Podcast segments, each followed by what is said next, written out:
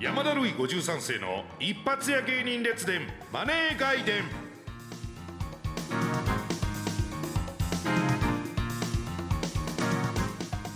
さあ始まりました。ヒゲ男爵の山田るい53世でございます。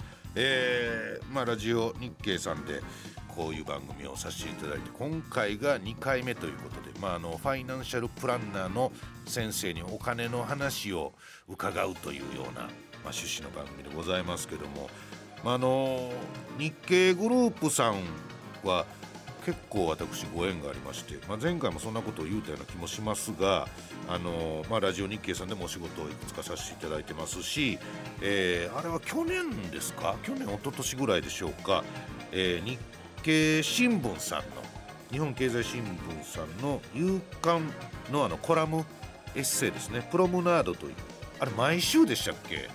毎週書いてた。すごいな。すごい芸人ですよね。毎週新聞のコラム書くってすごくないですか？今もだから日経プラスワンであのお悩み相談のコラムを担当させていただいておりましてで何を隠そう？今日ここに来る直前に、えー、第2項のゲラのやり取りをしてきたところなんですこれは、えー、ほんで今日家に帰って最終の赤入れて渡さないとダメ。だから今日寝るまでにやらないとダメなんです。だから今日の収録はすごく巻かないと僕は寝不足になってしまうという。非常に個人的な理由で申し訳ないですが、まあ、今日もですね私あのヒゲ男子山田と申しまして一発屋芸人なんて言うてますけどもやっぱ人生というのは山あり谷ありということで、えー、しっかりとお金に関してね知識を蓄えていないと大変なことになるぞという、まあ、そういう人生生きるヒントなんかを、えー、リスナーの皆さんにもご提供できたらなと思っております。さあそれでは参りましょう。30分間お付き合いください。山田るい53世の一発屋芸人列伝マネー外伝第2話 HG ビルを建てよう。さあ、えー、今回はこの番組初の、まあ、ゲストにお越しいただいております。ということでも先にご紹介しましょう、えー、レイザーラモン HG さんです。どうも HG です。令和に語り継がれるフォー出た。ありがとうございます。120いやさ30のフォーをいただきましたけども。いやいやいやまあすっぴんなんでちょっとね。どこ見たいかわからん状態やりましたけども、ね、ちょっとあのー、なんかちょっと気恥ずかしいというかあのまあまあつい先日まあすごいあのねビデオ会議みたいなねもう一発屋会の歴史にもう刻まれるような、そうですね、トップ会談が行われまして。えー、はちょっとね語り継いでいきたいそれも。HG さん、ムーディ勝山、小島よしお、ヒゲ男爵山田そして江戸晴美というね。すごいですよ、本当に。素晴らしい。これはもう一発屋会のファイブアイズと呼んでますけど俺はね、えー、すごい会談が行われたんですが、今日はあのまあ一発屋会の僕が、うん、えー、男気添え木と呼んでいるね。セーフティーネット。心のセーフティーネットと呼んでいるいやいやまあまあ、えー、ありがたいですけども、はい、来ていただいたわけですけども。いやいやいやすみませんあのララジオ日経さんがちちょっとあの独特の、はい、あんまりそのね今までラジオとか、はい、もちろん HG さんたくさんご出演されてきたと思うんですけど、はいはい、あんまりないタイプの空気感というかいやもう大歓迎でもうちやほやしていただいて、えー、ありがたいです本当に。いや本当にえー、あのねここではラモンさんって呼ばれる風に決まったらしいですけど。ラモンさんお声 お願いします。先ほど言われまして。レイザー、ラモン HG で中を、はい、中をくり抜いちゃうという。そうですね、えー、はい。ありがたいです。このなんか今見えてるスーツの方とかは、うん、はいはい。東証の方ですもんね。あ、はい、そうなんですか。東証って先生東証って正式には何て言うんでしたっけ？東京証券取引所。東京、はいニュースでしか聞かないとこですよ、はい、数字バーってあの電光掲示板みたいな。はいはいはいはいあの人たちの番組に H さんと僕が出てます今。いやすごい。だからいやだから俺も山田すごいなと思って。いやいやいやそのいわゆるね一発屋芸人ってまあいわゆるビジュアル系というかこの衣装ありきじゃないですか、まあまあちょっとそのインパクトというのはねそうなんです。それやっぱ声だけで勝負するっていうのはやっぱすごいことだと思いますよ。これはまた褒め合戦になっちゃいますけども。ほんまにあの HG さんこそですこれは。やめてください、えー、あのねハードゲーの衣装奇抜なインパクトの大きな衣装を脱ぎ去り、スーツをビシッと着込んでマイク一本べしゃりで勝負されました「ザ・漫才決勝も行きました。これはもう本当に我々コスプレキャラ芸人のこのなんていうリカバリーの理想の形ですよね本当ね。いやいややめてください。これが素晴らしいです。山田さんはもう本も出し、そしてね情報番組のコメンテーターもやられてる。とんでもないもう本当ねあのーええ。そのなんですかねキャラ芸人の頂点というかその完成形って僕デーモン小暮さんやと思ってるんですよ。まあねキャラではないですけどね。まあええ。悪魔という悪魔という。スタンスでええ。情報番組コメンテーターしはい。NHK で大相撲の解説しはい。そのそれすごいなと思うんですよ。確かに。だから山田ルイ53世という貴族としてね コメンテーターしラジオし、ええ。いやすごいよもう。でそう考えたらあのまあちょっと残念なお知らせですけど、あの朝出てた情報番組はあの9月いっぱいでまあちょっと卒業とかグッドラックした形になるんですけど。せいですけども、そこは。よくよくええ考えたら、あのあれ TBS さんですもんね。だからあの閣下も TBS のワイドショーによく出てるから、はいはいはいはい。あそこコスプレキャラ芸人がコメントするの好きなんじゃないですか？そういう枠あんのかな そこ。枠がいやでもいやすごいなと思いますいやっぱ改めて。うん素晴らしいですよ本当に。いや今日はだからそんな HG さんをお招きしですね、はい。まあ、もちろんこの後、まあ坂本先生というあの、はい。本当に経済お金に詳しい先生に来ていただいてるんですが、あのにいろいろちょっとご質問とかもするんですけど、はい。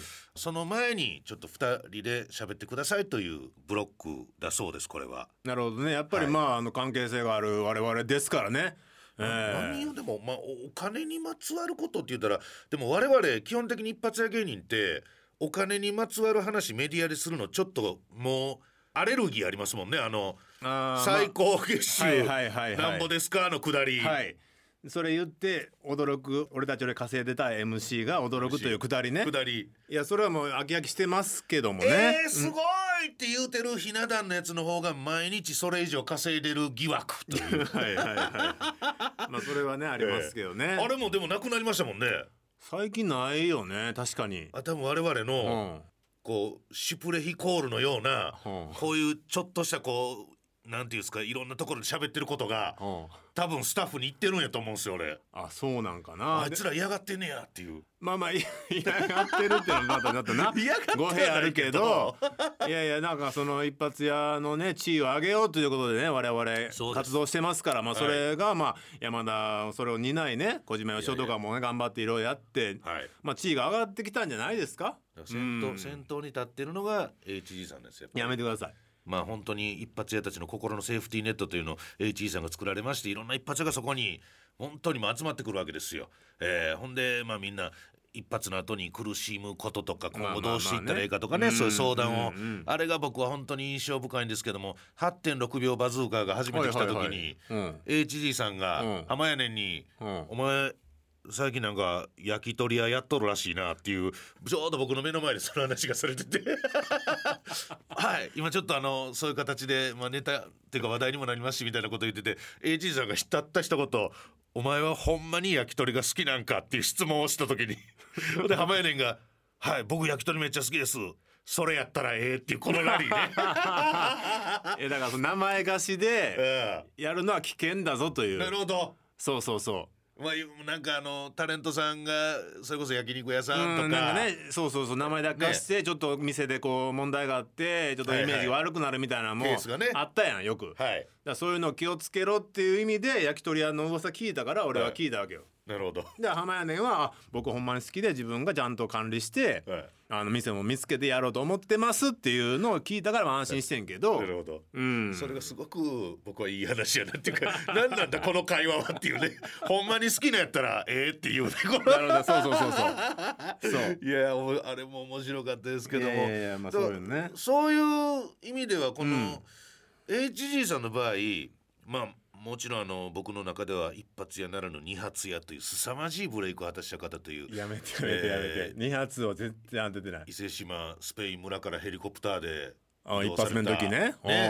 という伝説を持つ男ですけども、はいはい。一方でお金ってことに関してはそんなにその気にしてます？普段そういう感じの方でもないのかなと僕はずっと思ってたんですけど。まあだからやっぱ我々ってこう急にブレイクしてお金を得るから、はい。やっぱりその次の年の税金びっくりするみたいなあるあるあるじゃないですか。ありますね。全くわからないですから、ははい、だからそっからやっぱりなんかねあのうん税理士さんついてもらったりとかしてちょっとはなんか管理するようにはなったけどやっぱそこまでなんか詳しくもないしもう奥さんに任してる感じ俺は。奥様がまたね。奥さんはまああの起業してい。ろいろ会社やってるんで、うん。もうそっちに任してるからもう全然俺は疎いなそういう意味でお金に関しては。ああ、うん。まあじゃあちょっと後でそういう HG さんのいろんなお金に関する、えー振る舞いが正しいのか、うん。あるいはなんかお金経済に関する疑問等あれば、うんうん。あの専門家の先生にお伺いしてくださいこれは。も。ちろん聞きたいこといっぱいありますよ私。はい。ということで、この後お金について学んでまいります。山田るい53世の一発屋芸人列伝マネー外伝お前ほんまに焼き鳥好きなんか？by HG さあここからはお金の専門家ファイナンシャルプランナーの坂本彩子先生と一緒にお送りしてまいります。よろしくお願いします。はい、ファイナンシャルプランナーの坂本彩子です。よろしくお願いします。はい。どうですか？HG さんいらっしゃいました今日は。先生。いやーすごい素敵なあの生いやいや本当に。こんな高青年だとはあのサングラスのあのえそうでしょ？かつての、そうですよね。あの振ってることから考えると、はもう全く予想外でした。逆はい。にかつてのあの HG さんに対する先生のイメージはどんな感じだったんですか？いやーまあグラサンかけてなんかはい率直に感想というか。え子供が見てたんで大丈夫かなっていうのはちょっと一瞬思いましたけど、はい。はい。はいそうですよね。いや。子供が見ててから大丈夫かなと思ったって やっぱりそのあの小学生とかね学生さんが真似して親が困るという状況うん。でやっぱ親からの苦情は当時結構多かったみたいあそんなにそうそうそあったんすか？ううん。やっぱりそうかでも小島よしおとかもあんなに陽というか陽気な芸風にもかかわらず多少苦情あったって言うてましたもんね当時ね。まあまあそうだやっぱ海パン一丁でとかうん。何でもそんなの関係ねえで子供が済ましちゃうみたいな。なるほどね。うん。はいはいはいはい。ことですもんね。でもなんかこうねなんかうん飽きないっていうかその一回見てまた見たくなるような そういうですか？そういう全力フォローやもういやいやい急に。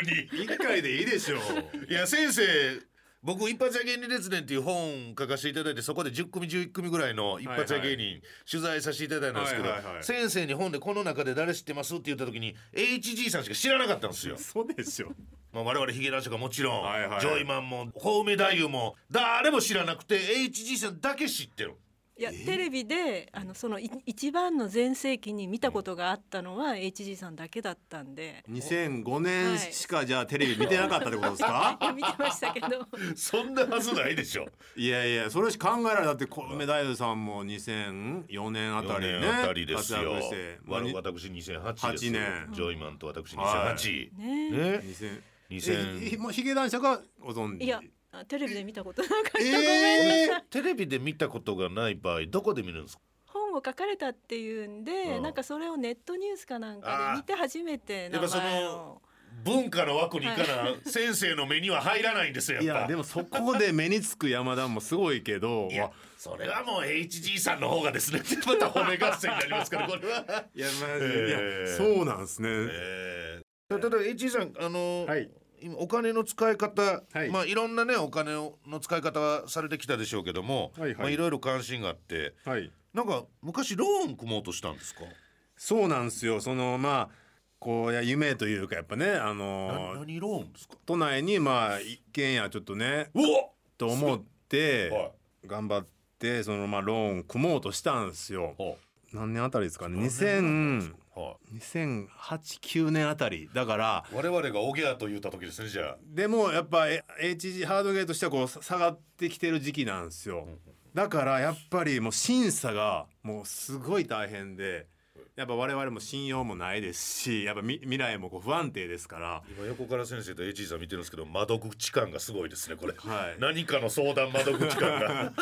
いやそうそれでもその時にいろんな資料こんなことやってますっていうのをもう過去にこんな仕事しましたと俺かすごいですよ。大丈夫ですよという。そうこそうそうそうそう。信用してください信用してください 信用してくださいっていう。ほんまこの薄い薄っぺらいカードを何枚も何枚も出す。けどなかなか信用を得れないっていうので結局僕はもう心折れちゃって。折れちゃった。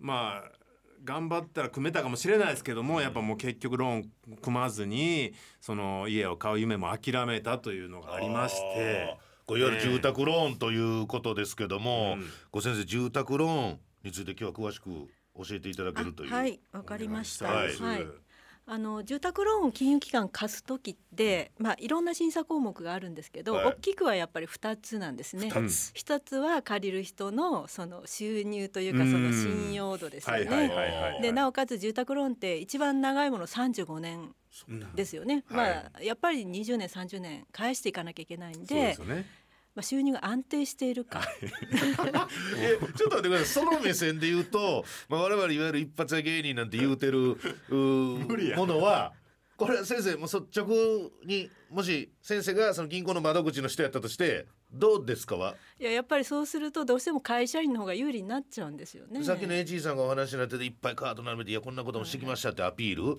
あれもやっぱり響かない。うんちょっと怖いまあ長い目で見た時に5年後10年後20年後大丈夫なのかなっていうのそりゃはそうでしょ。サングラスかけて腰振ってる男に金貸すかってならないよ。それはさすがに。ええじゃあ逆にその本当に AG さんがあの伊勢志摩からヘリコプターで移動してたようなあの大絶頂期の時やったらどうですか？いやあのそれよりも安定性だと思うんですよ。そうそれともう一つは金額ですよね。借りようとしてる金額。はいはいはいでもう一点見るのはその買おうとしてる不動産の価値ですよね。金融機関はそれを担保にしてお金を貸すわけですから、もしご本人が返せなくなったらその担保としてその家を売って回収するわけですよね。そうするとその担保価値がいくらあってローンがいくらかっていうそういうところも見ますから頭金かなり入れてローンの金額を下げればそれよう聞くもしかしたら貸してもらえたかもしれないですよね。芸人が家買ったっていう話聞く時って、うん必ずその頭金ドンと入れてみたいな話聞きますよね。そうですから頭金が入るってことは毎月の返済額がかなりこう下がってきますよ下がるね。から。それだったらまあ浮き沈みがあってちょっと減った時でも返せるんじゃないかって。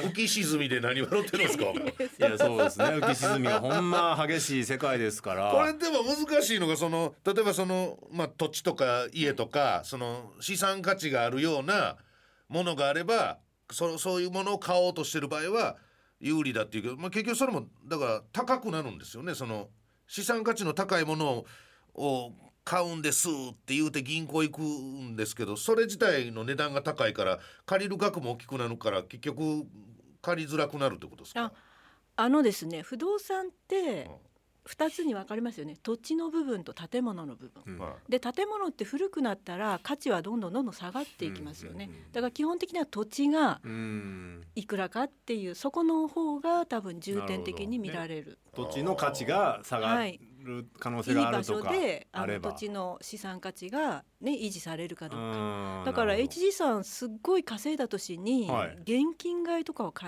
えなかったんですよね。これはどうですか？AG さんそこれはこまで稼いでないんで。現金買いね。現そしたら住宅ローンの金利もね払わなくて利息も払わなくていいですし、まあ、でもその辺うまいことされたのがやっぱりあの小梅太夫さん。あそうアパート経営営一棟ねやってっていうことだと思うんですけどこれはだから先生もぶっちゃけた話ですよ。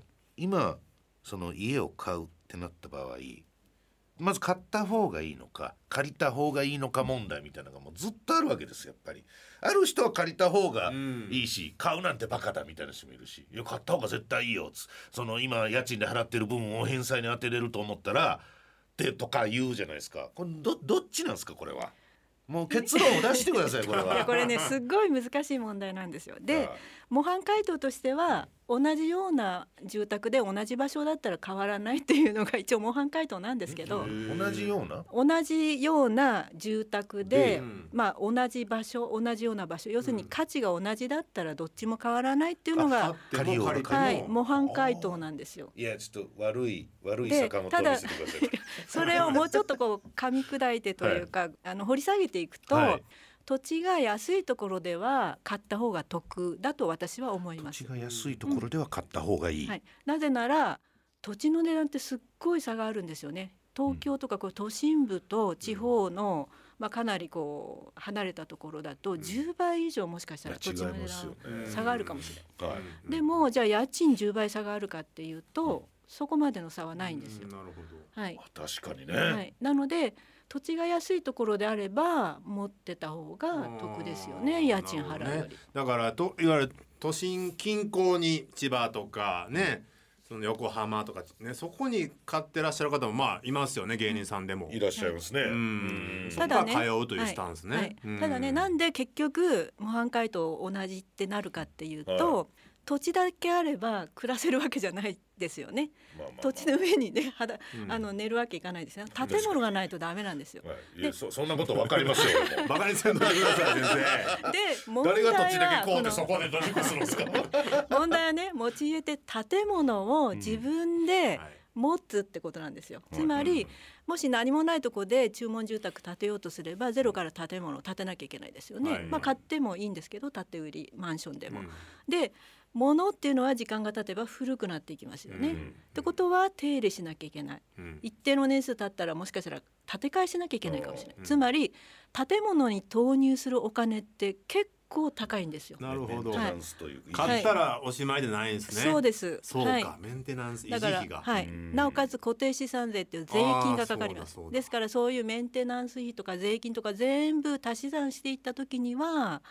それから住宅ローンの金利。うん。だんだんだんだんこう均衡してくるっていう、うんうんうんはい。で結局。いやいやこう求めるな答えよ。結局どっちなんですか？お子さんに残したいんだったらまあいい場所に不動産を持ってるっていうのは有利かなと思います、自分の代で自分が出すお金は多分そんなに変わらないです。うん。でそれを。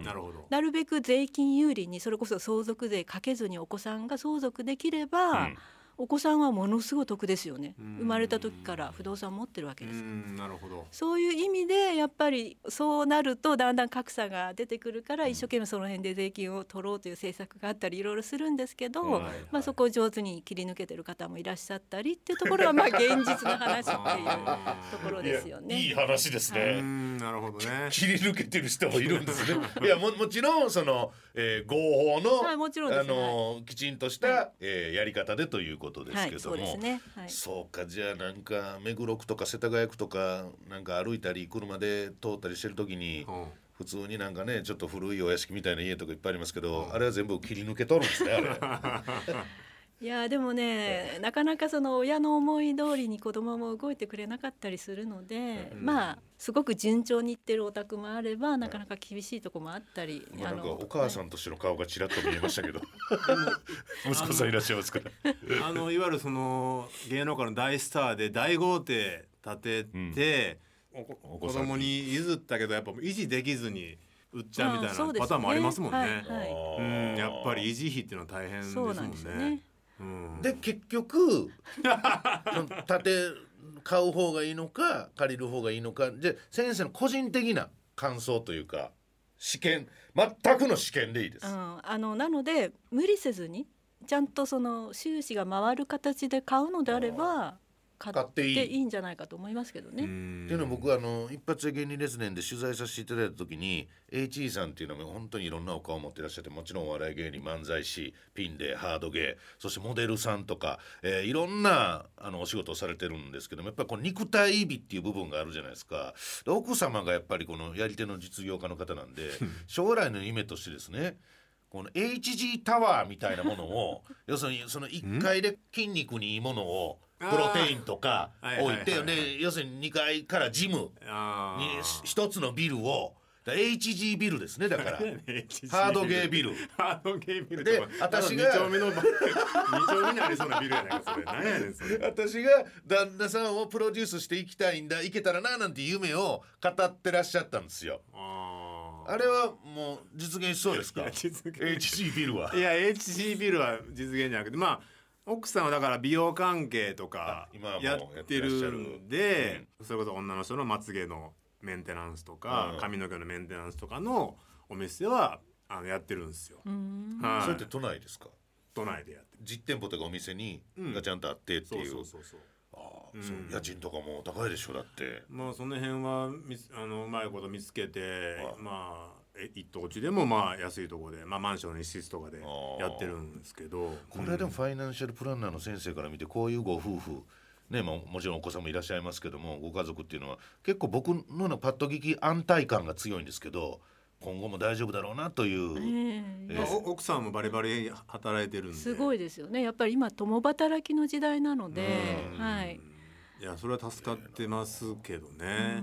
株式会社なんですか奥さん。株式会社です。あじゃあはい。会社で買っちゃったらいいんじゃないですかね経費なるほどね。と要するに会社の資産として。そうかそうか。な何パーセントがあの費用として落とせますもんね。何この会話。